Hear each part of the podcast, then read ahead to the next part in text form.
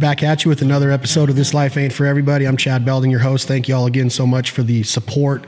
Got a lot of momentum going into the new year. We still got one month about left in 2018, the best time of the year, I may add in. The fall, pre winter, Christmas, Thanksgiving, New Year's Eve, the just the smells and the senses in the air, the outdoors, the ducks, the migration, the deer, the rut. Um, if you're fishing, there's a lot of good fishing going on. We got a lot of it right here in the state of Nevada, as a matter of fact. And today, my guest, he knows a lot about not just hunting and fishing, but just that outdoor lifestyle. Born around the Dallas, Texas area, migrated to South Florida because of a position his dad received with a company. We'll talk about that. The one and only killing it outdoors. You guys have seen him all over Realtree, all over companies such as Garmin, such as uh, Banded. He's worked with. He's with Oakley. He's an ambassador for a bunch of fishing companies. Bass fishing on Lake Okeechobee, sailfish, marlin fishing, bill fishing, tuna fishing, offshore fishing, competitions for fun with his buddies. Again, the one and only, probably needs no introduction. Brett Cannon, how are you, my man? I'm doing good, buddy. How are you? I'm great. Was that a good enough introduction? Yeah, yeah, that was pretty good, bud. You're, you're good at this. No, I'm kind of kind of just winging it.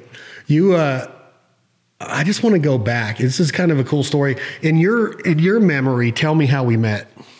Okay, it was Birmingham, Alabama, I believe, right? Yeah. Or Montgomery? Or Montgomery. Was it, was it one somewhere? of those two? Yeah. Yeah, somewhere. And uh, we actually had booths next to each other. And I just remember this god awful noise in my ear for three days straight. My voice or a duck call? A duck call. I thought it was my voice. It's like, oh, go. no, no, man. It was, I'm like, golly, this guy can blow a duck call. And then I guess that's that's where it all started. So we're at the Alabama Deer Classic. We have a booth there. We're probably in like season, what was it, like seven years ago? We're probably in like season three or four of the Fowl Life, and we're selling merchandise and duck calls, banded calls that just started at that time. Yeah, y'all were make y'all had some momentum, like just growing. I, Yeah, I feel like it was starting to roll. Yeah. And you were down there with some friends, and you had a killing it booth. And you guys had a big screen TV in there with footage playing, which caught my attention. So we started talking, hung out for dinner, and, and had, a couple drinks that night. And the rest is history. Y'all invited me down to Florida. We hung out in Nashville together. We've been several places together, but most of our time spent together has been on a boat offshore, you know, off of Miami, South Beach, Fort Lauderdale, Boca Raton, Lighthouse. And the experiences that we've had in that area are some really cool ones that all started with just that common bond of, hey, what are y'all doing here? What's what's going on with your brand? What are you doing with your brand? And you weren't per se necessarily a, a duck hunter at the time. We were just outdoorsmen. I mm-hmm. was enthralled by your turkey footage and your billfish footage. And then we just started talking about, you know, the natural progression of a friendship. We started talking about, hey, let's get together. And the next thing you know, I'm on your boat, you know, a couple miles off the shore of Fort Lauderdale, catching 15 sailfish in a day. Yeah, exactly. Like you always talk about hunting, right? It's the common denominator. Yeah. And here it is, a friendship that's lasted how many years now? I think it's got to be seven. I think that it Yeah, was seven season or eight. Yeah. season three, and I'm trying to think back of the coolest thing that we did, and we got to talk about probably the coolest thing that you helped me do, and couldn't have done it without you. Your dad, Tim Maddock, was a part of it, but mm-hmm. we we did this in a one day period, 24 hours. 24 hours. We woke up and went bait fishing. Yep, we caught bait. Then we went offshore and we caught some mahi. We caught a sailfish. And then we said, all right, So we caught my first sailfish ever, Mm-hmm. Yeah, and we Mm-hmm. caught multiple sailfish that day. At times we had you know doubles and triples on. Yeah, I remember it was rough too. It was like five, Yeah. like seven foot. sixes and sevens. So it wasn't. It was. I've been on the sea before in the ocean, but not like in that kind of environment where I was really focused on what we were trying to get done. And you talk about the emotions that go with it when that boat's going across the waves like it does, spotting billfish from the upper deck, the way that you and Matt, Maddock and, and and we'll get into the guys that you run with. It's I've always said it. It's like being in a surgery room. You guys are just technicians and surgeons that everybody knows their role, and it was just a joy and a blast to actually see how it, it gets done the right way. And we caught a lot of sailfish, a lot of mahi, like you were saying, and then we get out of the ocean, put that boat on the trailer, and head straight to the Everglades Yep. For my very first gator Gator, gator, yeah. hunt. Yeah. And I kill an 11 foot gator on film on my very first hunt with you guys helping me and your dad's out there, you're out there, Maddox out there. And so in 24 hour period, first sailfish on the Atlantic Ocean south of Fort Lauderdale. Yep. in between Fort Lauderdale and the Bahamas, and then go up to the Everglades and kill a, an 11 foot gator on film. We filmed the entire thing and documented it for TV and Yeah. social media. That's pretty freaking cool. Yeah, a lot of people don't realize how much wildlife is actually in South Florida. Um, you know, in the Everglades, you got bears, you got gators, you got coyotes, you got deer, you got turkey, then you have all the alligator. You know, all the all the fishing that's insane out there. So it's just a, an outdoor paradise. Yeah, and I, know. I think the misconception comes, you correct me if I'm wrong, is that when most people hear Florida, they think one Orlando and Disney World. Mm-hmm. They think beaches. They think that summer life, which it's amazing there. I mean, mm-hmm. you go from St. Petersburg to Orlando to Tampa, and then further south down into South Beach and Miami, and where we're talking about Fort Lauderdale and Boca Raton, those areas. It's beautiful. I love that time of the year. We've shared many fun nights at Tortuga Music Festival and Yeah. and and and really cool party nights down there. But as far as the the outdoor experience, I don't know if there's a state in the country that offers as much of intercoastal stuff. And you got your turkeys up, and you got the Osceola, which is the only state in the union that you can kill an Osceola turkey in. The only state that has them. Yep. Then you got white-tailed deer. You got a hog population that's out of control. out of control, yeah. You have your gator hunting. You have duck. control, You have yeah. duck. Your gator hunting's out of control. Mm-hmm. You have duck hunting and and and some goose hunting in northern Florida, but there's duck hunting all the way down the coast on both sides, north and west Florida. And then you have the offshore fishing. Um, well, before you get to offshore fishing, you have intercoastal fishing, like the Yeah. bass fishing is world class. Yep. And then you have offshore fishing, which is you, you can get good offshore fishing in a lot of parts of the ocean, but down there is Mm-hmm. Yeah. is exceptional. Yeah, the uh, I mean, it's an outdoor paradise, but I guess the deer don't get big, so it doesn't draw a huge crowd of deer hunters. Um, but the hogs, I mean, there's an abundance of them. Uh, the offshore, like you said, the offshore fishing is unbelievable. You know, you're, you were only 50 miles from the Bahamas. Uh, bass fishing's top notch. So there's just, it's just awesome. And I do, I want to go go back to the gator hunt. I do remember you in the boat while we were gator hunting and your legs trembling when we had that gator hooked up. Well, we it was there's you tell the truth though. Tell this whole story is that you're not allowed to have motors on your boat when you're gator hunting in Florida, right? Or at least in the Everglades. No, yeah, So no we more. can't get away from the thing, and it's a 14 foot boat with three grown or No, four no, no, grown it was men. a 10 foot John boat. 10 foot John boat with four grown men. We had three of us hunting, and then a camera crew or something yeah. like that. Yeah, we had a camera crew. It was insane. The, the, the gator was pulling the boat so fast that it almost had us on plane. Do you remember? Yeah, and I was like, and, and I was like, when when do they do they come up? I mean, how how do you reel this thing in? And let, let's just talk a little bit about how you. Um, you know, when you have a gator, you hook a gator down there, and it's a little bit different than what people probably see on TV. Is you know the baiting and the Yeah, and the gator comes up and you have him hooked, and then you pull in the line. Well, this is you hunt for them, you find them, you hook them, you bring them in. You got to tire them out. You got these John boats again with no motor on them, so you're being pulled around at the mercy of this freaking prehistoric badass hunting gator that could smoke you in one bite of his with his jaws. And I'm I'm from the high desert of Nevada, and now I'm down there with this gator hooked up. I was trembling a little bit, but the excitement in like you're like, man, is he going to come up? How do you get him up off of the bottom? Because it seemed like a lot of times they would just relax and just fall out and get to the bottom and hook onto something. Yeah, exactly. So yeah, that you have to.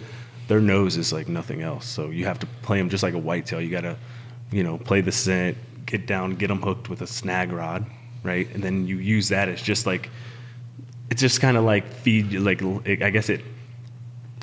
I guess it just guides you to where he is, and then you get a big snag hook in him, like a bridge gaff with a big, huge treble hook on with like rope, and that's what you use to try to get him up. And you know, we were trying to wait for him to tire out, but that gator did not tire out. He just kept dragging us.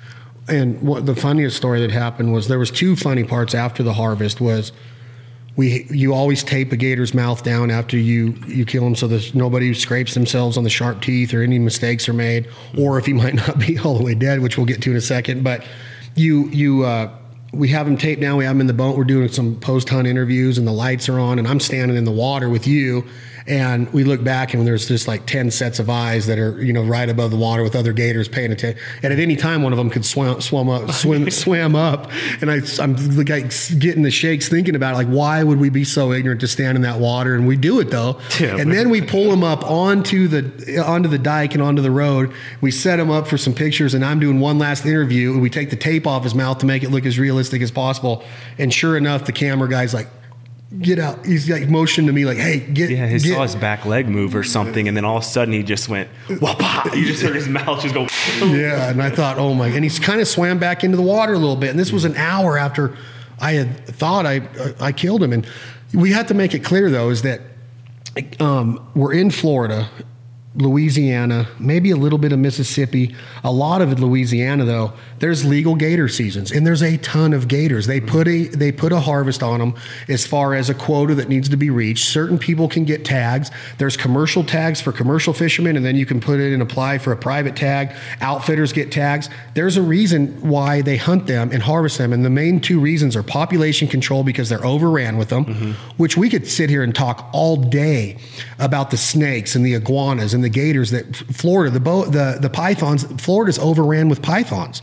Because I think the story goes that somebody let a pet out one day back in the day, and he went out and made it or whatever, and they've just overpopulated the state, right? I think it was Hurricane Andrew that actually wiped out a a reptile farm or something like that, and um, I think they all got loose. That's what I heard. Really? Yeah. Well, anyway, there's a lot of snakes. There's there's a is it Camp Ripley?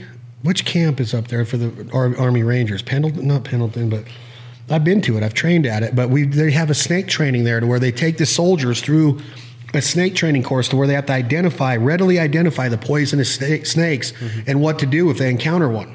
Yeah. That's a whole part of the military training there for the Army Rangers. Well, they have now. They have um, Python. It's a Python tournament where they go. A bunch of airboaters go out and they try to kill pythons and try to get rid of them. Yeah. And I, and I and I don't want it to sound because when you start when you hear deer hunting and you hear duck hunting and you hear turkey hunting, there's a little bit of a traditional sense to that of like, hey, people been deer hunting forever and people been duck hunting and, and, and you know the antis out there and the people that don't understand it or that might you know have come at us and say hey why are you hunting? Now we never want to give them any reason to say hey what are you you're killing alligators like a prehistoric animal? There's so many alligators in florida louisiana there's a reason why they put a quote on them and open a season. And then on top of the population control to ensure the safety of human beings, pets. I mean, these gators, I've been in downtown areas with you around Lauderdale, and they're just like right there in housing communities. oh yeah. They live amongst the people. I mean, they got to be kept in check. Uh, the Orlando story of the kid, I mean, I, I'm not going to place any blame on anybody. I don't, a, a year old kid or a two year old kid walking in the water when the signs say, careful, there's gator infested waters. There's gators everywhere. Oh yeah. That's one reason. The other reason is the jaw meat and the tail meat are insane table fare. Oh yeah. Great to eat. Unbelievable. Is it always have to be fried?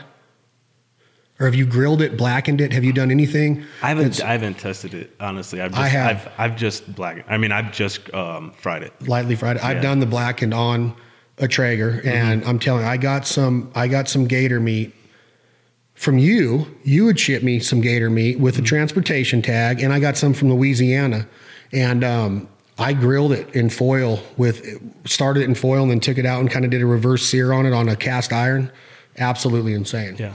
So uh, there, you have a you have another means of food, supplying food for your friends, your family, table fare, and then the population control. I just don't want people to go like, you guys are they they they get this ideology in their head that if you're killing one thing, you think you can kill everything. No, it's it's a ethical sport down there, an ethical way of life. I hate saying sport and hunting too, but it's it's it's you're doing the the gator. They're going to get disease with how many of them there are anyway, They and they're going to die out. Yeah, they have no predators. They have no predators at all.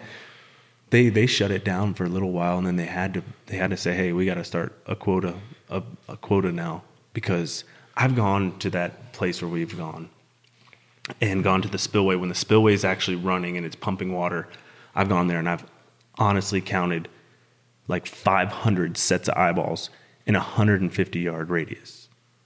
Five hundred. 500. So at that point, you know, they're all working against each other. They're either going to eat each other or, you know, they don't have enough food. They're ducks. All, you know, they're just, you have to kill them. You just have to. What's the biggest one you guys have harvested? 12, 5. a 12 foot 5 inch alligator Mm-hmm. and what is what is the main reason that is there a commercial market for gator right now is there something that is does the skin and the hide go somewhere for leather means I'm purses and boots and is there is when you go and you have your tags do you take and, and make sure that the entire gator is is used Mm-hmm. as far as the food the the skull You you boil the skulls for decoration. everything gets used, Everything gets used. Exactly. The the price has gone down because of gator farming, but before, you know, there there's guys every time you come in from gator hunting, there's two or three different taxidermists or processors or whatever sitting there wanting to buy your gator from you. Really. Yeah, because you know everything gets used, whether it's the meat, the hide, the, the skull, everything. So, as a as a resident of Florida, Mm-hmm. can I hunt gators every year, or is is it a draw system? To Is, draw. I didn't. I haven't drawn in the last two years. So how do you get multiple tags? Because I thought in, in years past you have, or you knew people that did, or how does that work? Um, I put in. We I would put in, and I have everyone I know put in for tags, and then whoever got drawn, that person has to be there, so you can get a trapper's assistant permit, and as long as the tag, the person that has the tag, is on on site, you know, then anybody can hunt as long as you have a, a trapper's assistant permit. Trapper's assistant permit, Mm-hmm. and the state of Florida is pretty inexpensive and very affordable, even for a non-resident to fish or hunt. I mean, it's I think the tag's like fifty two dollars to to be a trapper assistant. But if you were to get the an out of state license, I think it's around fifteen hundred dollars, a thousand to fifteen hundred. Really? Yeah, for for, a gator. gator though. Yeah, but you can. It's way cheaper than that to go offshore fishing for a license. Oh yeah, yeah. But then you, if you don't have a friend like you, and you got to, you know, you might have to hire a charter or an outfitter, you know, somebody to take you out for the day, which it can still be reasonable in that. Um, do, as far as the gator hunting goes, is it something in?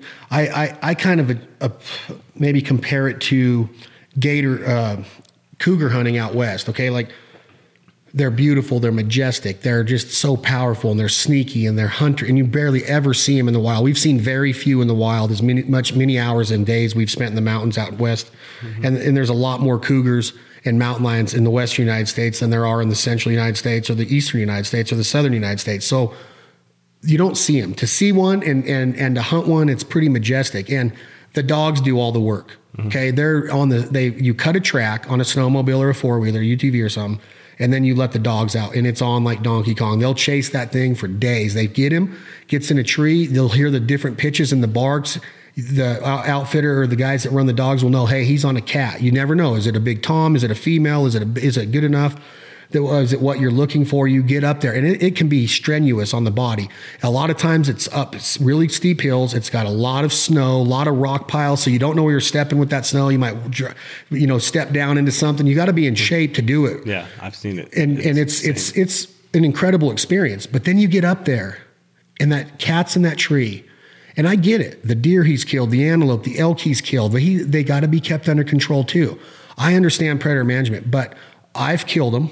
I've seen them fall out of the tree. I've mounted them. I've had rugs made. I'm not afraid to admit it, but it's not something that I would ever go and do again. I would go on the hunt and I would follow the dogs and I'd go with you for your first one or your third, whatever it is for you. I'd go do it because I love it and I believe in it. Mm-hmm. But as far as pulling the bow back or squeezing the trigger, I'm over that part of it. And gator hunting to me is something that might get that.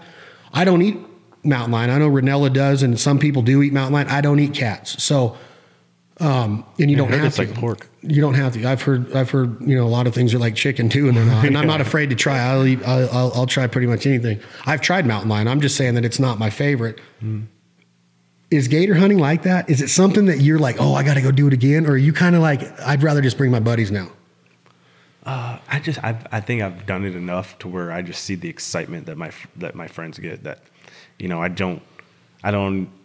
They're getting the meat as long as I get a little bit of the meat with them. They their excitement that they get when they bang stick it with a 357 bullet or or whatever. I mean, and then know the good they're doing. Yeah, I don't I don't have to kill another one.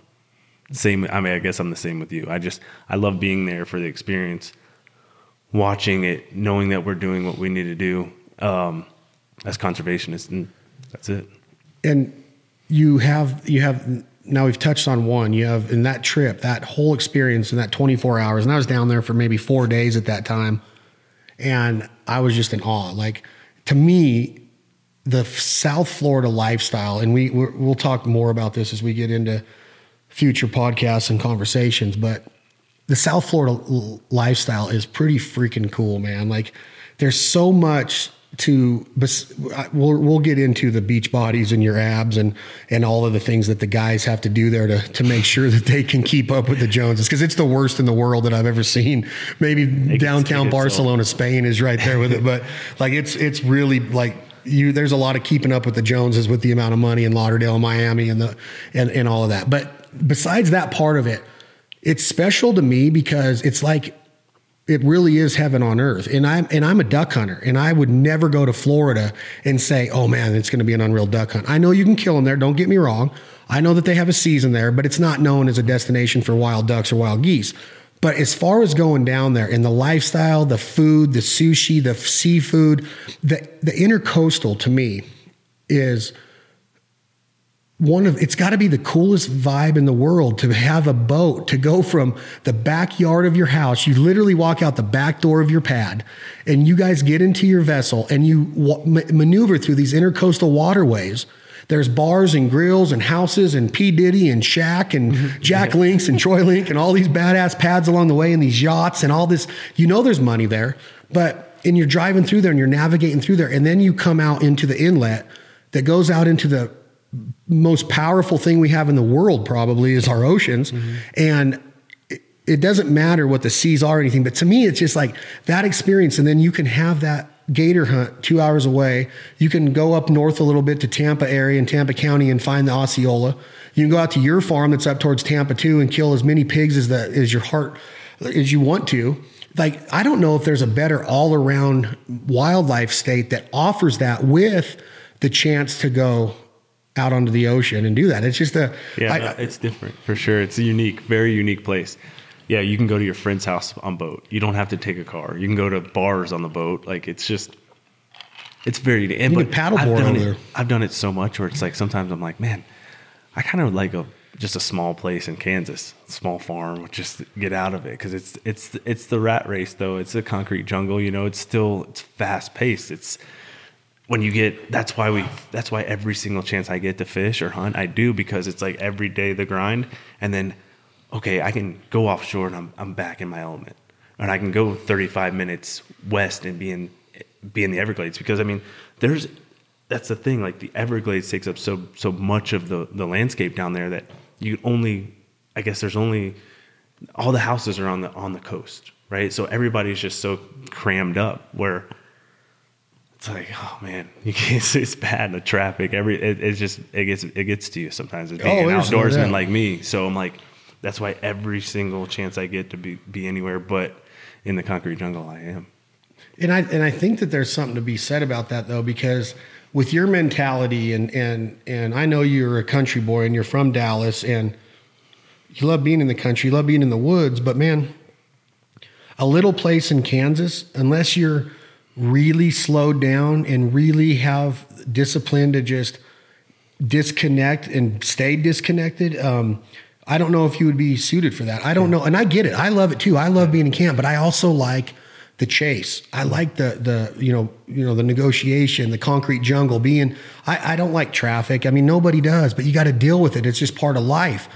Um, you you live in a place though that people would uh, they associate South Beach with nightclubs, Miami Vice, tanned up dudes with aviator glasses on with slicked hair, and Pitbull the rapper, and all this lifestyle of being I out. saw him the other day driving in the neighborhood. Did you really? he used to play here all the time at the local clubs with a guy named EJ the DJ, and Pitbull would play at this club here called Reno Live when he was, you know, obviously everybody starts from nothing, right? Yeah. And he was grinding. Like he'd go in there and do these little sets with this DJ, this local DJ that I went to college with, and he, uh, Yeah, and now he's worth like 60, 70 million killing it. I know. I saw. I, what is it? Fat Joe? Is that the guy? Yeah. I think he lives in our neighborhood, and him and uh, Pitbull were coming out of the neighborhood together within like a. I think it was like a Rolls Royce or something crazy. that. Windows blacked out, all crazy. How I'm did like, you know it was Pitbull? bald, bald hair? And I saw the big guy. I mean, I've seen him on TV. I, I, I come out and they were turning right into the neighborhood. They live like a couple streets down. So they, does Pitbull live in there too? I think he lives in Miami. I think.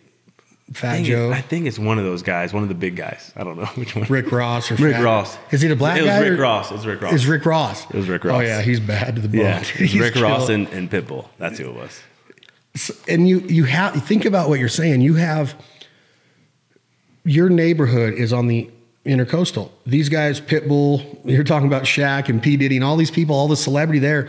You're living like in this place with all this money and all this celebrity, and then you get out there and you got this passion of the outdoors. You got the fishing and you got the hunting. That's what's so cool about it to me is that you have the nightlife, you have the movies being shot, you have the the the the the ideology that South South Beach really is that. South Beach is a place to where it's about your beauty. You better have a plastic surgeon on speed dial. You better have you're making money. You better have you know, and you're living you're, you're living in that with Rolls Royces and Bentleys and freaking uh, Lamborghinis and I'm stuff. faking it till I make it. yeah, but that's the thing is that you don't you live in a cool place and you don't have to you know. But that, it just shows you how special that place is. Everybody that can afford a big ass house on the intercoastal of Florida has one. see the look on their face when I bring an alligator into the neighborhood.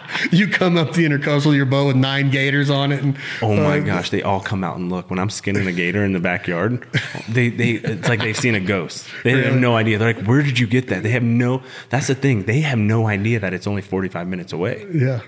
It's pretty. It's pretty neat. Well, I mean, they don't leave there. It's in a helicopter if they leave there, and they I don't ever a get couple- out of it. A couple kids came over one time, and uh, I was like, I guess they were, they were like, oh my gosh, let me see. I'm like, easy, don't don't touch it. It might be still alive, whatever. Just messing with them, and they're like, "Where did you get it?" I'm like, "Oh, just right here in the backyard." they wouldn't go outside for a week. Well, dude, just with the size of the iguanas I've seen in your backyard, I wouldn't go out there by myself Well, unless I'm strapped. Those those iguanas get gigantic. Is there a season on those? I don't. I You don't better watch so. what you say. I Right don't so. We have a BB gun. why why are they're plentiful around where you live and i know they're plentiful around a lot of places of florida but do people just look at them like they're there nobody cares that they're there in their yard are they damaging do they Oh, eat yeah. your vegetation your gardens do They they, have no idea that's an invasive species. That I've talked to game wardens to like shoot them all. really Mm-hmm. so you can't get in trouble for it you're sure I mean, Okay. maybe a game warden was my friend and he told me that. I'm not sure, but I- I know, I know that they leave the most. I mean, it's like a dog pile of shit that they leave in the backyard, really and they're huge and they eat everything and they just. It's just insane. really Yeah. so they can they they they have been put on an invasive species list in florida they, they are on a list that says these are in, in- invading Florida. I want to look that up. That's interesting to me. yeah. That's interesting. I've heard. I've, that's what I've heard. because to the tourists, it's like being at a zoo. Oh my God. Look at that. That's how I was. Mm-hmm. You know, if I'm being honest, that's how I was when I first saw them. I'm like, oh my God, it's a. And then you're like, holy shit, this place is overran with them. They're climbing up walls and trees. One time, me and you were going to the, what's the badass bar that we go to and bring our fish for them to cook for us? the cove. The Cove. We were headed to the Cove one day, and there was an iguana. I don't know if you were in my, if I was, we were in the same boat, but there was an iguana laying in a hammock. He just climbed up on the hammock and just strutted it, strut, Oh, yeah, laying they- out on it like it was his. They sit in our yeah, and all of our furniture out, out outside, all of it. They just- They're- and they shit all in it. and it's uh yeah, what it was was everyone the, the iguanas get so big when they buy them at the pet store and they're like, all right, I don't know what to do. I Let can't. 'em I don't go. have a heart to kill them, so they just let them go. It's insane. I had I got some stories about iguanas. I for bet. We, it got cold in Florida, which is like 40 degrees. Right. And the iguanas freak out. They get like they get like wasp in a nest. You know what I mean? Like if you go in a tree stand and you see a bunch of wasps in the cold and they don't move, they're super lethargic. Well, that's what all these iguanas did. So we went and caught a bunch of them and put them in a box. I had like 12 of them in a box and I put them inside the house, not knowing that the house was like 75 degrees and it was like 30 or 40, whatever it was outside. Well, them jokers came back to life full, full of, uh, like just came back to life and started just jumped out of the box and around the whole house. You want to try catching these six foot iguanas? They really get six feet, huh? Oh, yeah, with their tail. Yeah. But dude, they use their tail and they whip the shit out of you. That was a that was if somebody had a video camera of me trying to catch these six iguanas that I got that had in a box that got out and were running around the house. So they were then a joke. they were pretty much paralyzed because of the cold. They couldn't move. You put Yeah. them in the box to try to rehabilitate them, and then they, as soon as they get heated back up, they come out of the box like wild banshees. yeah. I just left the house. I think I went to the bar or something. I Did you leave the door open? no, the door was closed. You went they were in down the to- house, shit everywhere, and they were completely 100% ready to rock. Really? Yeah. And were, did you go to American Social? Mm, I might have. That's might have. one of the coolest hangouts in America. Yeah. that bar is cool, and it's my- that's tiny. my- that's it's so place. Mm-hmm. little, and like people continue to th- just stack themselves in there like cordwood, and you go in there, and I'm like, what is so special about this joint? Like, Yeah, and it is. Paul that owns it is a He's smart He's because he does two things right. He has badass bartenders Mm-hmm. that are always on the ball, and they all they care about is making sure they don't sit there and chit chat, and they have conversation if they can, but they're about getting the drinks out, and then the food is unreal. Yeah. the food is legit. and they just changed their menu and they have a it's even better now. really, Yep. oh, I can't wait to get back there. Which you know, one of the things we should talk about is the experiences we've had with with with Bluefin to give them a little plug here in Parkland, Florida. Probably the best sushi in America, if not the best. I mean, Nobu's awesome. There's a lot of good sushi, but Bluefin Sushi, the owners, they have two of them down in Florida. Mm-hmm. They've become good friends with you and your dad, and the sushi boats that your dad has brought into the backyard at his pad will be sitting in the pool, which has an adjoining hot tub. We might one time we were standing in the hot tubs, me and your mom and your dad. We're just sitting there chilling, having a beer, and here comes this guy, this little Japanese guy with this boat that I mean he could barely see over the top of it, and it was full of the the best pieces of sashimi from yellowtail to tuna to octopus to yanagi to salmon to um, There's lobster in the lobster roll. Oh my gosh. And it's not a lobster roll that's like stuffed with mayo. And if anybody out there wants to write me and say you need to start eating cream cheese in your sushi, I might punch them because cream cheese is for weird people. and then even weirder when you mix it with raw fish and sushi. I'm just like, what are you doing? And like this sushi boat was nothing but top of the line, prime, raw fish. And I'm just like, wow. And your dad's done it like three or four times. Every time we go down there, we get a boat. And I'm like, God, I'd hate to see the freaking. I'm spoiled by oh, your dad. If Rob's listening, Rob Cannon, I absolutely adore you. He's a badass. And your dad's a stud, man. He's freaking, he's got to be approaching 60 right now, yeah? Yeah. He's got to be close and he's in Yeah, he shape. just he just killed a, a big old mule deer in Nebraska, like spot and stalk. Where's Nebraska? Nebraska. Oh, Nebraska. he, I saw the pictures of it, spot and stalk with his Big bow. heavy, yeah. It was a crossbow. Oh, he shot with the crossbow. Yeah, yeah. He's he can't. His shoulders all jacked up now. He can't. He can't pull bow back from freaking reeling and marlin and Just and being awesome. selfish just being my shoulders messed up be from being awesome but he we've had some insane times with rob the, rob and I want I want to talk about this. I, I want to save it for when we get into fishing. Remind me that when we're talking about fishing, that I want to talk about the boat and why they're so special, because that boat is badass, and I know that you guys just got a new one. Um, you have covered now the gators. We've covered the iguanas. We covered how many hogs are down there. What when you start talking about the Grand Slam of wild turkeys? And again, we mentioned that the Osceola, Florida is the only place. Osceola County, I think, is I don't know. Are there in other counties, obviously, but um, is there anything different about them, or is it just a regional thing? Do you hunt them the same way? And now, one thing for sure is different: that the season starts a hell of a lot earlier than most places. Southern Georgia and Florida usually start around the second or third week of March, or is it February? Uh, the South Zone of Florida opens like March third, I believe. So So early. it's like the first season. Yeah. Are, are there Osceolas in the South Zone? Yeah, yeah, that's down there by Big Cypress. That's far south. They call them like that's a real swamp bird. That's as far south. That's a truest Osceola. They don't, they're like fifteen to seventeen pounds, like just small. They're, they're getting chased by cougar. They don't they don't talk.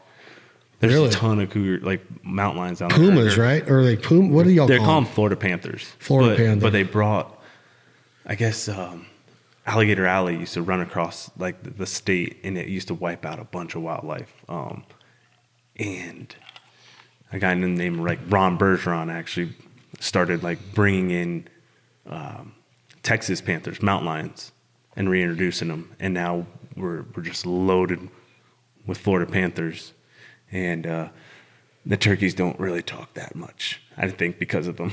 because I, they can sneak up on them after that. I've had three encounters with Florida Panthers calling turkeys. Them come stalk the decoys. You know, it happened here a couple years ago. It was on the front page of the paper. It said father and son duo team up for a world class tom, and it's got them there with their turkey with a dead cougar laying with it too. And they this cougar come and split the trees from behind them and went right after their decoy. And the and they uh, when when the uh, cougar went by him, the dad looked at the son and they were kind of freaked out. So the dad shot and shot low. And when that when that 12 gauge pellets hit low, it spun that cougar around and he started coming back towards the trees at him. And he smoked them and it died like right at their feet. But that the only thing that brought him in there was the sounds they were making. Yeah, exactly. You know, and I- God, they're they're freaking awesome. every time that I've done that and I've I've called in an actual panther, I've I've got up and walked out. I was like, I'm not even. But I'm- is it is it the only species in Florida? Are there any easterns in Florida, or is it all yeah, Osceola? up north. I think around Orlando, I think is is the cutoff. I think Orlando south is all true Osceolas, and then you'll get some like hybrids. So where are we hunting mainly? We were hunting in Melbourne, south of Orlando. So is that considered the southern zone No, we're in central. or in central? We're in central. We're uh, right on the right on the the line. and how far a much. drive is that from Lauderdale if you just drove it? Two and a half hours.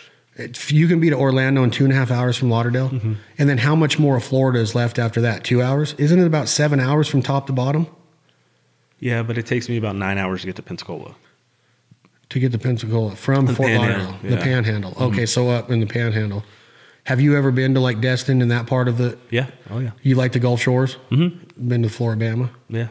You've been to that bar is so sick, dude. I love David Lee Murphy and Kenny Chesney wrote that song about the floor man. And it, I mean, it's like it to a T. But so everything's the same though. You scout the same. You you roost the bird the same. You you guys use blinds and you go mobile and just get up against a tree. What are the things you're looking for? Because to me, that just seems like and I've done it and I love it. And I've killed my first Osceola. It's being mounted right now by Hazel Creek. I can't wait. It's, they're actually going to have it on display at NWTF in Nashville Yeah. in I sent him the, the oh, cypress. oh, you did, huh? Yeah. Thank you. Yeah, that's going to be. He's so excited about David is, That's awesome. but to, I'm eerie. I'm. It's a little eerie up there because you're thinking about what is lurking out in the in Florida because there's so many dangerous animals in Florida when it comes oh, to Oh, yeah. poisonous snakes and all of the different things that can get you. I'm not trying to sound like a pansy. I love it. Don't get me wrong, but with that heat and that kind of hunting where you're actually sitting your ass down on the ground, maybe a butt pad under you.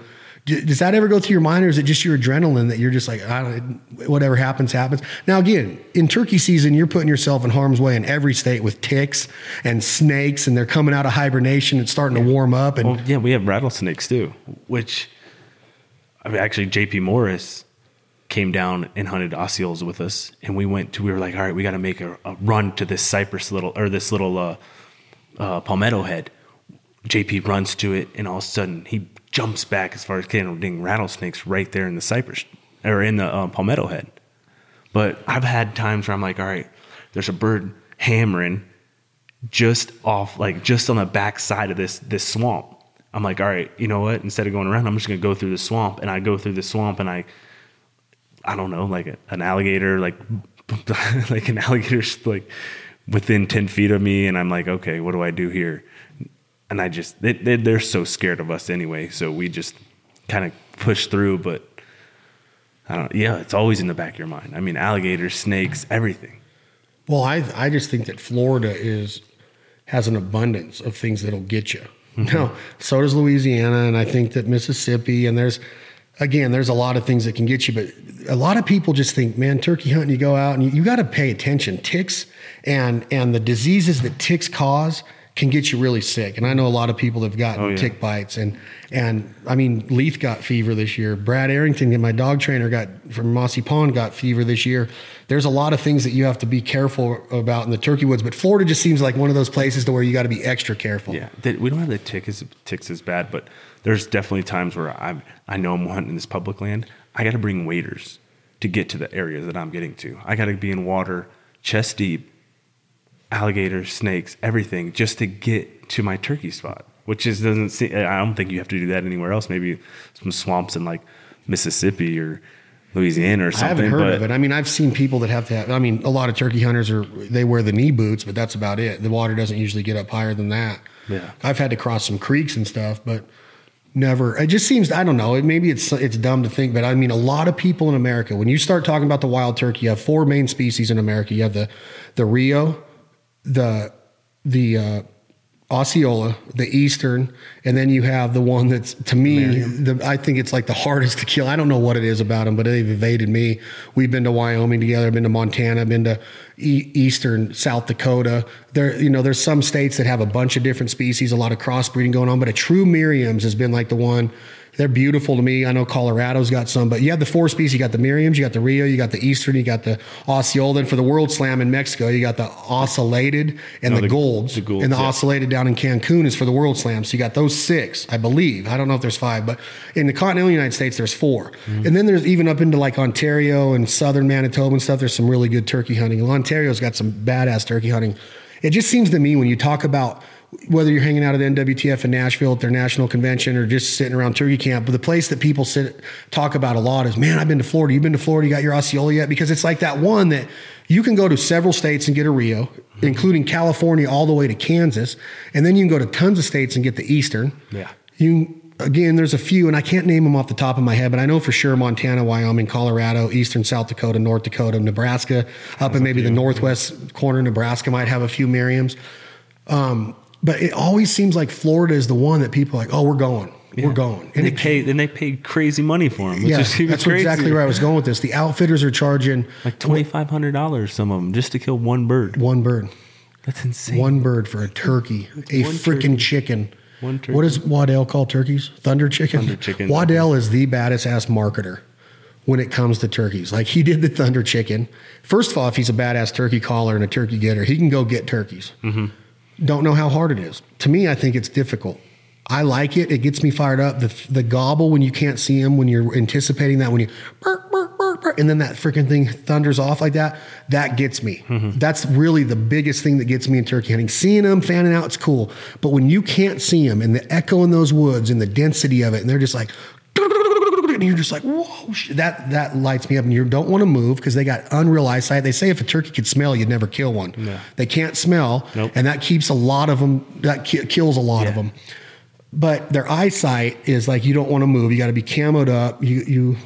But then the box blind thing is what blows my mind is that you can literally walk out into the middle of a field that morning and put a box. I know for deer hunting, you want it out there for a while for them to get used to and camoed up big Yeah, time. you want to b- b- bl- brush it in and all that. Kind I've been in. Kentucky where Sam Natton's put one in the middle of a winter wheat field and turkeys bomb the decoys across that thing with that freaking blind that was not there yesterday.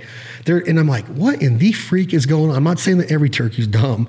I'm just saying that I love tur- I love that part They of can it. be the, the, the hardest things to hunt, and they can be the easiest. yeah. I mean, and I And it's, it's, it's like a day. Each day is different, and it and it boggles my mind because last year I had a horrible season. Like I felt like they were the smartest turkeys in the world.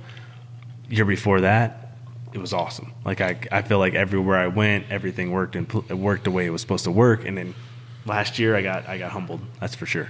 They'll humble you in a hurry. Yeah. Like they say, the toughest birds in the country are like Alabama, some Georgia. Georgia. and I've had the the most difficult time in the state of Mississippi getting them to commit. I've had really cool hunts in Tennessee, Texas, Kentucky. I think are not really the brightest birds. I've killed good birds in Kansas, Nebraska. Um, I've ki- here we got some turkeys here, in, in, mm-hmm. in, but I've had some awesome hunts in California on the on the Sacramento River. But again, it's like we're going to Florida, we're getting our Osceola. We're starting the season off. A lot of turkey hunters do that. And back to Waddell, I know you've hunted with Culpepper and and Mundt. I think came down and mm-hmm. hunted with you. Nick did. Yeah, Waddell was in camp with us one one time as well Yeah. too. I think he he was hunting on a farm just next to us, and he came in. We had Rhett Akins and and Culpepper in camp, um, putting them on some birds. So he came to, to shoot. Rhett. Akins is, is not a very good songwriter, is he? Holy smokes, he's a genius, dude. Yeah. That was the dude first time he came to camp, and he showed me. Um, he goes, "Hey, check this guy out." Brought a YouTube video of Chris Stapleton. That's Really? how long ago this was. Before he was he was with SteelDrivers. Before he had anything. Yeah. And he was like, "Check this guy out. He has runs like nobody else can. He can do runs, which I don't know what really any of this means, but he's like he can do runs more than, better than anybody in country music, and his voice is like." Gold. A, a, a mixture between Fergie, Fergie and Jesus. Yeah, that's what he said. it really is. I mean, like when I first heard the SteelDrivers, I was like, Leith Lofton were sitting in it. I can. It was a Tacoma. No, it was a, it was a Tundra. At least Toyota Tundra. He goes, hey, uh, he goes, hey, Haas, listen to this, and he put on like drinking dark whiskey, or um, what was the song he wrote for Adele? The love song. Um, he wrote a big hit for Adele, but it was drinking dark whiskey that he did, and he put it, and it was on that black album by SteelDrivers. And I'm like, who is this? He's like, dude, he, he's he's a little local dude that tours the local scene here with this local band called the SteelDrivers. And then a few years later, I went on this run down to Alabama and Florida with Drake. and it was a radio tour with him and Chris. And I we did the Grand Old Opry. Drake and Chris were on the Opry, and then we went got on the bus and we went down to to Birmingham, Montgomery, and then into Destin and Panama City, and and uh, Stapleton was on there. So I got to see him in these little tiny rooms with a crowd, and he had a song on the radio at that time called "What Are You Listening To?" Such a amazing before, before it was good, and it only got to like forty or thirty five on the charts, and I thought it's I thought man he didn't make it as a solo artist, and then lo and behold I'm in Lauderdale, and me and you are in the truck, and we're like, have you heard Traveller? And remember that night? Yeah. It's we always listen to two things in Lauderdale. One, it's either going to be Kitmore or or Stapleton, those two, or we're listening to hip hop and some beach music. But that night, we're like, dude, this Traveller album, we both said album of the year, and boom, we, it wasn't like we were being smart because it really blew everything out of the water. And then, um, and then he uh, come out with songs from a room, volume one, album of the year. I don't think he got it this year. Then Miranda, Miranda got it in between those two, I think. And then this year, album of the year was not Stapleton. I can't think of who just got album of the year. I don't know. Didn't Sturgill get it at one point? No, I don't think he got a he got a Grammy nomination. I think He got a Grammy, Sturgill won something. I thought. In the really in the Country Music Awards, I can't think of who got the album of the year this year. I didn't watch it, so I'm just trying to think of the solid album. Oh, it was uh, Kacey Musgraves out of Texas. She's badass. She's really really solid, and she's not even commercialized. Not even a ton of radio play, radio attention, and she got album of the year based on. I mean, she's selling out freaking arenas in London and shit, and beautiful songs, and her songwriting's good. But Stapleton, back to Stapleton, that that whole thing about hearing him with Leith that day, I'm like, oh my gosh. yeah. And how does this guy almost 40 and not broke yet? And it was like he didn't want to. He had already written the huge songs for a crossover artist. Um, I'm talking, I mean, he's good for the story of how him and Timberlake met at that party when Chris was yeah, that playing was it. crazy. And then that thing that they did on the award show that It was night. by far the best thing I've ever seen. Still to this day, the best thing it I've ever country. seen. It didn't save country music, but it really put me like, wow, dude, this is like they they did um, Tennessee whiskey and some of my friends or whatever that song is. Timberlake wrote so, a few of my friends, Jack and Jim and all of their friends. Uh, no, it's called something drinks. Uh, Drink you away. drink you away. God, what a song! Timberlake is a he's Stud. badass a lot. He is a bona fide stud. Like you, He- talk- he's like my man crush. Oh my god, mine too. I'm like, God, dude. And he he just seems cool as a cat, man. Singing country music and and just humble and and the he can move, dude. God, there's a video of him online. We're all over the map. You know, we go from freaking gators, the pigs, the turkeys, the Justin Justin Timberlake. but there's a video of him at a concert at Bridgestone Arena in Nashville, down on Broadway, the big arena there. Mm-hmm. And and um, he goes, "Hey, I couldn't come to a country music, you know, Music City, USA, and not do a country one. Y'all ready for some country?" And he goes, he goes, "I got friends." Yeah, I've seen and then Garth comes out, dude, and the place awesome. erupts. He's got those those gospel singers behind him for Yeah. his stage, and then Garth comes out in like a Carhartt hat and a freaking red and black flannel with big boots on, and Yeah, like he just got done driving a truck. yeah, he just grabs the guitar and, just, and the place erupts. Like Garth, what he just did at Notre Dame. And now his first two stops at his stadium tour in Glendale, Arizona, and one in, I think, St. Louis sold out the first day they went on sale. He's like, Garth Brooks is on a different level of stardom when it comes to being attra- attracting a crowd. Yeah, and he just did it. Yeah. Took like 10, 15 years off to raise his kids and then came back and goes, Excuse me, I'm just going to get the entertainer of back. the year. I'm Hey. Hey, you guys, and he's cool. He's humble about it. He's almost too humble to where Garth has almost gotten weird in It's a like, way. I'm It's just gonna sell this hundred thousand. yeah, but he's almost weird the way he is now. He's so like quirky to me. I'm just like, he used to be this staunch, like Oklahoma State cowboy, loved Mm-hmm. wrestling.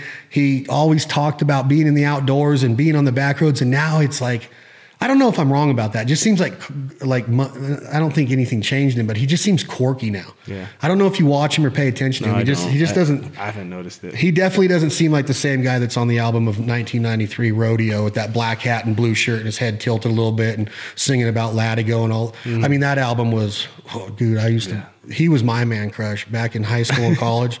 Dude, we went and seen him so many freaking times around here.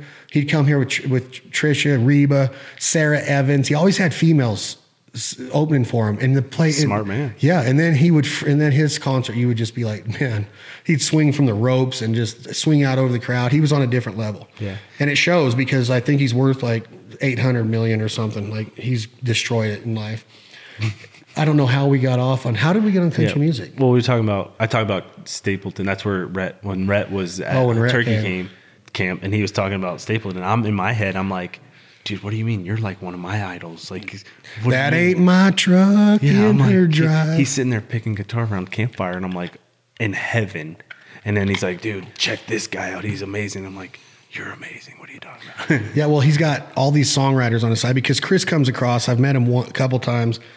So humble and sweet, and I don't know him personally. Just met him a couple times, and um, he's done it. He's got the the support of his peers. Um, if you're wondering what I do on my phone, I'm, I take notes on on what you what I want to talk about, and I've said like one thing off my notepad, and it's turned into this whole deal so far. Um, but he he's got the support of all these people. He sells out everywhere he's playing right now. I've seen him a couple times this summer, and he continues to innovate himself with awesome songwriting. But when you have somebody like Rhett Akins, think about what Rhett's doing right now. You know he's going on tour this year with his son Thomas Rhett, who's selling out everywhere now. Yeah. And Thomas is a very he's that crossover artist. He's right on the verge of being like he's wearing the skinny jeans kind of with the Vans, which is cool. He's right. His song lyrics are very good though. Have you heard? Have you paid attention to the the lyrics of "Life Changes"? Like the way he sings about his wife in there and adopting Oh, the yeah, girl yeah, from Africa, the little girl from Africa, and then their and then their daughter being born, and how life changes, and just how everything that. Because I remember three, four years ago, he was we were talking backstage at one of his shows when he was before anything at Sioux Falls, South Dakota. I had no idea he was going to blow up into this pretty mm-hmm. much the face of crossover country music right now. Like he is as good as it gets, in my opinion, and he's got a very un- non-traditional sound as far as country goes. I, I like his music a lot. I just don't know why. He posted a picture of him killing something and he took it down. yeah. And I wasn't a big fan of that. That was weird too because he when we were first talking, he's like, I need to get some banded waders and and all this stuff. And his dad is huge, open about outdoors and hunting. And, and then he he's a hunter too, and he just doesn't show it. I know, it's crazy to me. Weird to me too. I hope he didn't We need a- people like him to. Yeah, and there's no reason for him not to stay in it and have a voice in it. He's his, country music. His dad and Dallas Davidson and the Georgia Peach Pickers are arguably the biggest songwriting songwriters going in Nashville as far as the hits over the last ten years go. Yeah. And Dallas and Dallas and Rhett hunt like there's no tomorrow. Yeah. Like seriously, they're just nonstop hunting. And Yeah. those are some cool dudes. Yeah, I've hunted with both of them. They're, They're awesome. I got to hang with Dallas in, in Alabama a couple months ago, and he was as cool as for what he's achieved in songwriting. To me, songwriting again, I don't know why we're on songwriting, but I guess that's the way the conversation's flowing. But songwriting is an art and a there's a science to it, and it's so intriguing to me. If you can get your feelings down in the in the way that it's supposed to be versed in a song, the way how it's written. You know, you got the hook and you got the bridge and you got the chorus, and which the chorus is the hook, but you got all that. Then you got the main body of the song, and you you don't have a whole lot of time to play that. Nobody wants to hear a nine minute song unless you want to hear Freebird again. But most songs are two minutes and 50 seconds to three minutes and 30 seconds long. You got to say a lot in there. And, and part of that's like three of the same verse with the hook, you know? So I'm trying to write these songs and I'm like, man, how do they do it so easily? It just rolls off their tongue. I've tried my the hardest too. I've wrote. I have a lot of songs written in my phone actually, and they're oh my gosh, I would never. Do you send them to. Rhett? No, Come on, dude, send one to Rhett. Go, hey, what do you think of this? no, no, no. Dude, all it takes is a couple lines for them to go, damn, I never saw it that way. And then they write it, you get a co-writer deal, you give it to Stapleton. Stapleton usually sings his own songs except his covers, which the covers he did, at Tennessee Whiskey and Willie and First Thing I Needed, or Last did- Thing I Needed, First Thing This Morning. But you get it to the right guy and it goes number one. Now you're like Chase Rice when he wrote that freaking cruise song for Florida Georgia Dorks. Don't- Didn't mean that bad. I'm just not a big fan. But Florida Georgia Line made that dude a ton of money. Yeah. And I think there was like four or five writers on it, so they had to split the royalties. But dude, songwriting pays. Oh, yeah. If you get a Oh, yeah. radio hit, it Yeah. pays. Yeah, I know. I uh, I've talked to Tyler about it before, Tyler Farr and and Gary. Gary actually got to show me where he wrote all of his songs on his on this old like wooden. I mean, it's like a, a wooden notebook type of deal that he sh- that he has that he showed me that that he wrote all of his number ones on. So I'm like, when I watch that, then I'm like, I'm never gonna send my stuff to anybody ever. Dude, he's written some songs. Mm-hmm. Uh, I would say my favorite Gary Allan song, and I know that that's the Gary you're referring to because mm-hmm. you've taken him fishing and gator hunting and stuff, is probably songs about rain. Mm-hmm.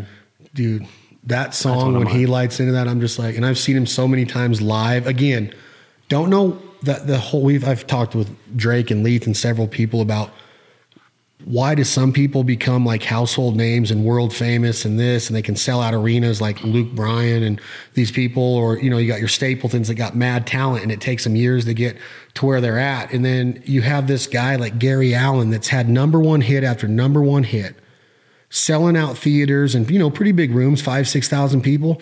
And his voice and his stage presence and his songwriting ability and you're like how is he not the biggest thing in music? Yeah. Right? It's like live. He there's nobody better. Like he's insane. all these guys I've listened to live, and I'm like, man, where is it at? Like, but you listen to guys like that live. Sounds it's like a. CD. Like George Strait. You hear it and you're like, this sounds like they're playing a CD up Yeah. there.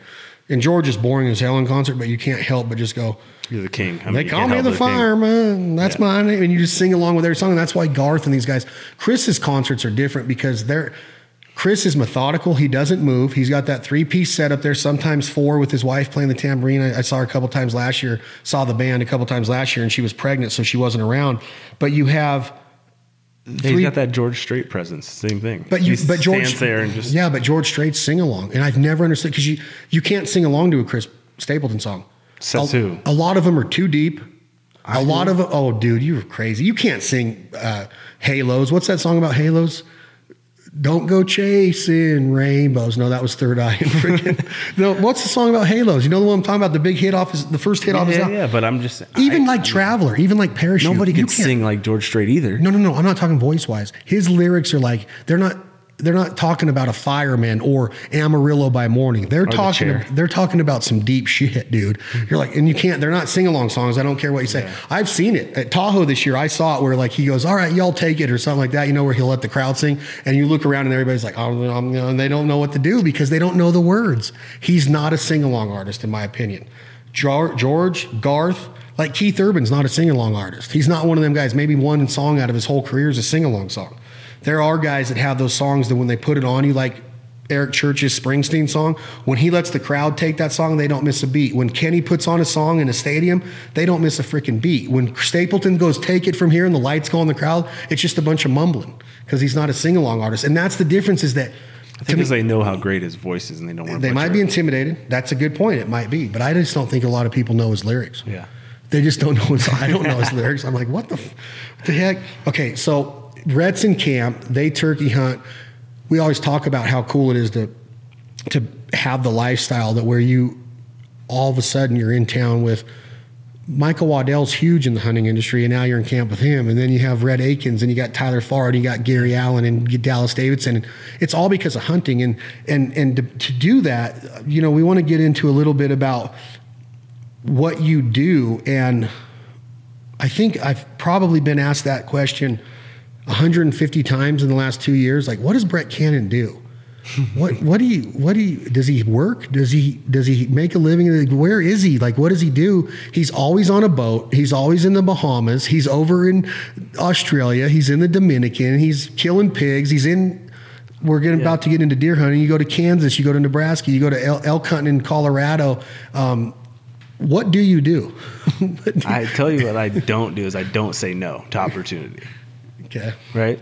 So, um, I, I'm very fortunate to be in a position that I am, where my dad owns a company and my brother pretty much runs it. When he's not there, I pretty much try to take over. Well, I've taken like a few steps back, like a sacrifice, right? It takes a sacrifice to get to where you really want to go in your life because I don't want to work for a living. I want to do what I want to do for a living and have fun.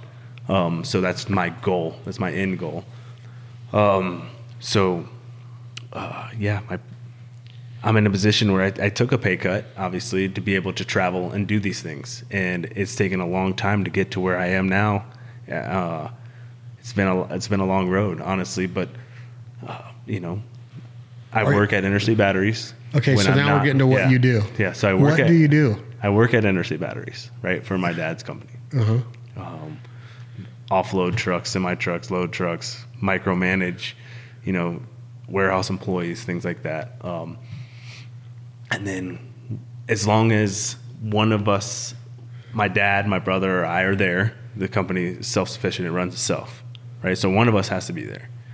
Uh, so I'm the low man on the totem pole. So I had I had to come up with other means to make income because I'm like, you know what? I don't. This is. I'm trying to like kind of let my brother take that path, right? So my goal is to hey, I want to try to build a company or build my personal brand or build my production company or or do all the things that I want to do on the side. That way I can give him the company and then I can do my my own thing. And I thought, okay, what do I love most? Well, my baseball career didn't work out. I love hunting and I love fishing. I love production. I love taking pictures. I love all this stuff. So that's my goal now is I I go out I've got a few sponsors. I got a few companies I do it with and now I love I fish professionally and I hunt professionally. And I have interstate batteries too, which I'm trying to get enough, you know, sponsors or partners or or employees or whatever it is that I need to get to to get rid of interstate and let my brother have that. So you say you carry camera, video, and digital? Mm-hmm. Like real legit digital cameras or an iPhone? it's like a sore subject. Yeah? With me, it's a sore subject. Yeah. I'm going to kill a lot of our photographers. Um, Tom, I'm talking to you. No, high end, high end. So you go, you'll go. Let's, for example, let's say you and your dad are on the farm in south of Orlando. You are turkey hunting. Mm-hmm. You're documenting this for TV. You're documenting it for short form videos on the internet, or are you mainly doing product, product video and showcasing and marketing with photography and videoing for products for the companies that you're associated with, which include Yeah. Which- I'm what are they? So I'm I'm I do both. I do I do content for specific companies that I'm with. I do content for myself to build my personal brand, which then you know obviously gives me a little more credibility and things and whatever. Um, and then you know overall just and then just being a hunter, I love being out there. So whether so I'm trying to film for a YouTube series at some point. I'm trying to film for social media. You know, I'm trying to get as much content as I can for the the companies that I'm with, my partners that I'm with now, and then just deliver all the content I can. And when you when you say content, you're talking. Do they send you a checklist of hey, Brett? If we know you're going on this turkey hunt, and you're wearing a Garmin watch, and you have some different products by Garmin, which was one of the companies you work with, do they say we need this, this, this, and this, or do they just entrust in you of saying just send us what you get? We know it's going to be legit. I have both. So there's there's there'll be uh, I can't speak right. Specific. Yeah, specific product like shoots that I have to go on, and then there'll be some where they just trust my judgment and say, "Hey, your creative side, just let it let it flow and just get some awesome content." And I don't, I'm I pretty I do a pretty good job at, at getting it. and you say that you're you know you're doing this for a living part time working towards the YouTube the the stuff that we discuss on the side all the time in the, in your different endeavors as far as where this content is going. When you go on a trip outside of the state of Florida let's say you go to Kansas Nebraska Colorado one of these elk and you're always th- this year you were archery mule deer hunting with the Heartland bow hunter crew in Colorado correct? Utah. Utah. You were in Utah for the early season archery mule mm-hmm. deer Yeah, we collabed thi- there and does- got is this lucrative to the point to where you at least are breaking even to where you go on a road trip like that? It's it's I don't care about the profit. I'm not trying to get into your personal business, but you have it down to where that trip's paid for through the content that you deliver to these different partners. So these trips are they some personal and some professional? The reason I'm asking Brett is because I get so many people writing in like, "How do you guys do what you do?" And I never know exactly how to answer it in this in the nature of well, you know, you just go out with a camera and start filming, and somebody's going to want to watch you killing ducks. And the next thing you know, you're going to, you know, you'll you'll be doing the same thing we're doing. And I don't want to say that. I think that mm-hmm. there's a lot more that goes into it than when you say I hunt professionally. I want to get down to the nuts and bolts of it. That you don't just take a camera and go on a road trip and document it and think some companies are going to be like, wow, you have a lot of good talent as far as being able to picture and think steps ahead of what that end consumer or that fan or that viewer is going to want to see. So mm-hmm. you're telling a story through your photography, through your video, mm-hmm. through your stories. I mean, through your, you know, your if you're going in Colorado or Utah mule deer hunt with Heartland Bow Hunter, people are going to follow you on your social media that week. You you're engaging to the point to where it's not just some kid from Dallas that moved to Florida, picked up a camera and said, "Oh, I'm going to go do this." It's not that easy. No. That's where I'm getting with this is that seven years ago when I met you, you're launching a brand called Killing It Outdoors with apparel and hats and and and and uh, a web series, fishing and gators and everything that we've talked about so far today. And then here you are seven years later, and you're working with some of the biggest cl- companies and brands in the industry. Yeah, and killing it's not a, it's not even there anymore. And you're not even trying to build that brand anymore. You got the Brett Cannon, the BC brand, which is awesome, but there's got to be a better answer that you can give me of what do you do? Like, how did you get there? What do you do? Well- because people are always writing you too. Hey, how did you get on that trip? How do you, how are you doing that? Because there's a lot of people that travel and hunt and they don't document and they don't make a life out of it. And a lot of people see it and they're like, I want to be part of that. I want to do that to make a living, which it's not all glamorous traveling and hunting. And I don't want to make it sound like it sucks because it doesn't by any means, but it's not all glamorous. There's a lot. I drove just to I drove to Utah solo. I came back to Florida. I drove to Colorado solo. I came back to Florida. I drove to Kansas solo, Nebraska solo, back to Kentucky solo. I do all this stuff by myself. There's nothing glamorous about that. That that legitimately sucks. yeah. But lonely. You're lonely. you know, Utah was, hey, you know what? I have an opportunity to go with some of the best, in my opinion, videographers. videographers there are. Great production team. great guys, great group of guys, great hunters, everything like that. And I said, you know what, I'm going to take it. I didn't think about it if it was going to cost me money, if it was going to make me money. Honestly, I thought of it as an opportunity. That's what I do with everything I do. I, I mean, honestly, a lot of this stuff's cost me money. I'm in the red. A lot of people, I've had people ask me, "Are you a millionaire? How do you get to do it?" No, I don't. Well, it does look like that from the outside, Brett. I, I- even me, a close friend, I'm like, dude, you're in the Bahamas again. Like you're I making. I don't. Friends- you're not in the red. You're in the freaking Bahamas, not in the No, red. No, no, no. I have friends. A lot of this stuff is just yeah. Trust me. My, like I'm connected. Let's just say, and that's connected. All right. But so I'm like, you know what? I'm gonna go with the Heartland guys. I'm gonna learn maybe from them. You know, I'm like, hey, this is a learning experience. I don't have to kill anything. I'm gonna go learn from these guys.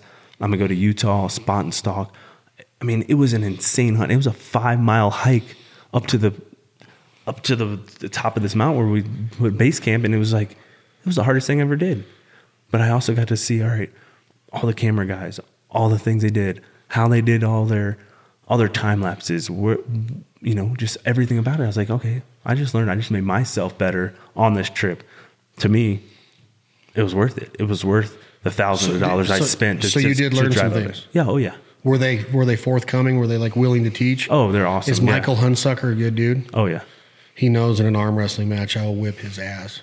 will you call him? You tell? We're going to text him in a minute and ask him. Just say who would win an arm Yeah. wrestling match. You were building. Sean, Mike, um, Nate, Sean. Lucktail, he's a good dude. Yeah, Nate. Nate killed and was the only one that killed on that trip. He's an awesome hunter. Yeah, a lot of people Awesome. think it's extravagant. You go all the way to Utah on a solo drive from Fort Southern Florida, the furthest point in America you can get away from Utah, pretty it much, was 35 hours. and you don't kill anything. And then people are like, "What? Well, you you got the dream life." Well, yeah, it's because you got to figure out what you're getting out of it: the story, the experience, the flavors, the sounds, the smells, and then the learning potential and possibility that you have being around guys that have been there, done that. Hunsucker's a young dude. and What he's accomplished with Heartland Bowhunter and their offshoot of Heartland Waterfowl, and then their web series that they have, Mm-hmm. he's he's been there, done that. He does it. He's got great partners and sponsors, an unbelievable production company, and he works with some ex, you know external production companies that help him. But great photography, great content. They work their ass off. They work with a lot of the same companies we do, and our paths cross quite a bit. Like when we were all down in Georgia at the Realtree Edge launch, well, we hung out and just BS the whole time with the with the Heartland Bowhunter crew. Yeah. Great dudes, and I want to get into it more. Part one of the Brett Cannon saga of This Life Ain't for Everybody is coming to an end. And the reason that it is coming to an end is because we're trying to accomplish a lot of things in about 72 hours before I leave for a Kansas and Oklahoma duck and goose trip. Brett is going to head out. We'll talk about what he's going to get into next weekend in a sail fishing tournament. But part one, Brett Cannon, Florida, the man of this podcast, This Life Ain't for Everybody, is over. We're going to continue this. It's going to be followed up very quickly by episode two with Brett Cannon. We're going to get into more of this hunting, more of what he does, actually does for a living. And if you guys want to check him out right now, go and follow him at Brett Cannon on Instagram, Facebook. Brett underscore dot Cannon. Brett underscore, Underscore Cannon is the website brettcannon.com. Yes. Brettcannon.com and look at what this guy does. Look at the sailfish pictures the marlin pictures the turkeys the pigs the elk the deer. Look at the the style and the quality of his photography the videos he's taken the passion and the love that he has for it and the amount of work ethic and hours and editing and everything that he does and applies himself that goes into this and mm-hmm. if and when people say, "Hey, I want that life," it's a lot of work. I'm the first one to tell you it is a lot of work, a lot of sacrifice. There's a lot of good that comes out of it. A lot of cool people, a lot of cool venues, a lot of cool destinations that we get to visit.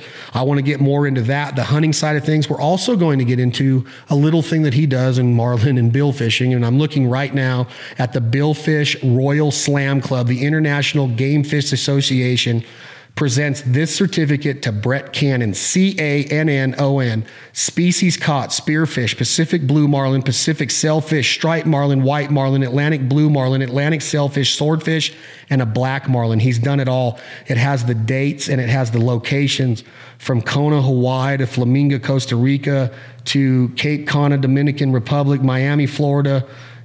Exmouth, Australia. This guy has been all over the world catching just billfish. His story's awesome. Part two is going to cover some fishing, some of the things he does on a daily basis with his fitness, with his Ironman that's coming up, with the stuff that he's done just recently of getting himself in the best shape possible. Again, we talk about it all the time here. How do we wake up every morning, put our feet on the ground, and try to create a better versions of ourselves? Brett Cannon is walking proof of that. I want to get into more about his dad. We might even have Rob call in here to tell a couple stories because I love that dude. Chad Belding, Brett Cannon. This life ain't for everybody. Again, that's episode one. Tom, play us out, would you, with that Leith Lofton, aka Haas song. What you gonna do when the money's all gone? Thank you all again for the support. We'll see you right back here for Brett Cannon part two. rather be poor living off in a hole than rich as hell without a soul. Life on earth won't last that long. What you gonna do when the money's all gone? Say life on earth won't last that long. What you gonna do when the money's all gone?